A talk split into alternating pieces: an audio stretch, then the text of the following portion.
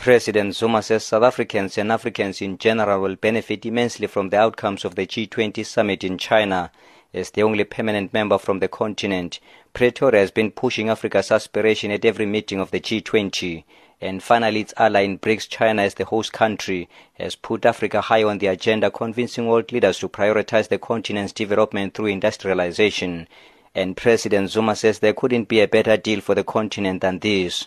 We have had a very successful visit, beginning with the G twenty, which was very productive. China was able to highlight and put on the map the matters of the continent of Africa, that Africa should be prioritized and assisted to grow. That approach was accepted by the summit, including the emphasis by the Chinese to say any economic growth must include the poor people so that it is meaningful. That answers the issue of the gap that is widening. Again, we came here because there is China-Africa Investment Conference. It was important to come and talk to the investors. What has been quite important is the enthusiasm that you have from the Chinese business. The mayor of the provincial capital city, which indicates the enthusiasm. They signed a lot of memorandums of understanding, and it's very clear that those will be translated very soon into concrete realities.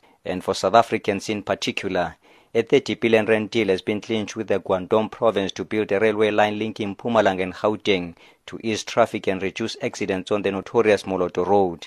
President Zuma says the project will create jobs and revive the local economy. We believe that what is happening is in a sense helping our own plans. We have the national plan, and the kind of developments that are coming are fitting into it, because it was as clear as anything to us that if you want to develop the economy, you have got it to expand the infrastructure, like Moloto Road. It is going to bring not only the road and rail there, but it's also going to give development, uh, which is important between uh, Tswane and uh, KwaNdebele, which is the Mpumalanga province. That is what we need, because we need to bring projects where people are. They must see what is happening. That actually is directed to the poor people. The Guangdong province has invested heavily in South Africa. Last month, the province signed a memorandum of understanding with KwaZulu Natal, including business agreements to the tune of over two point six billion rand.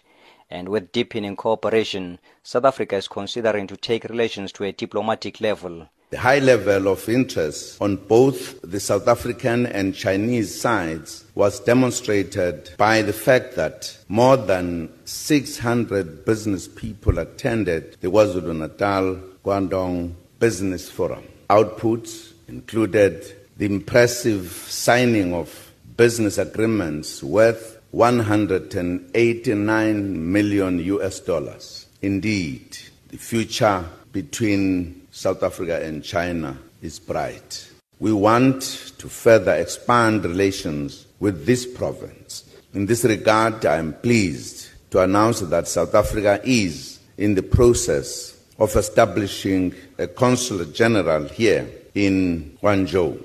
Meanwhile, Chinese President Xi Jinping is expected in the country later this year for the South Africa-China Binational Commission. I am Ntebo Mokobo, Guangdong Province in China.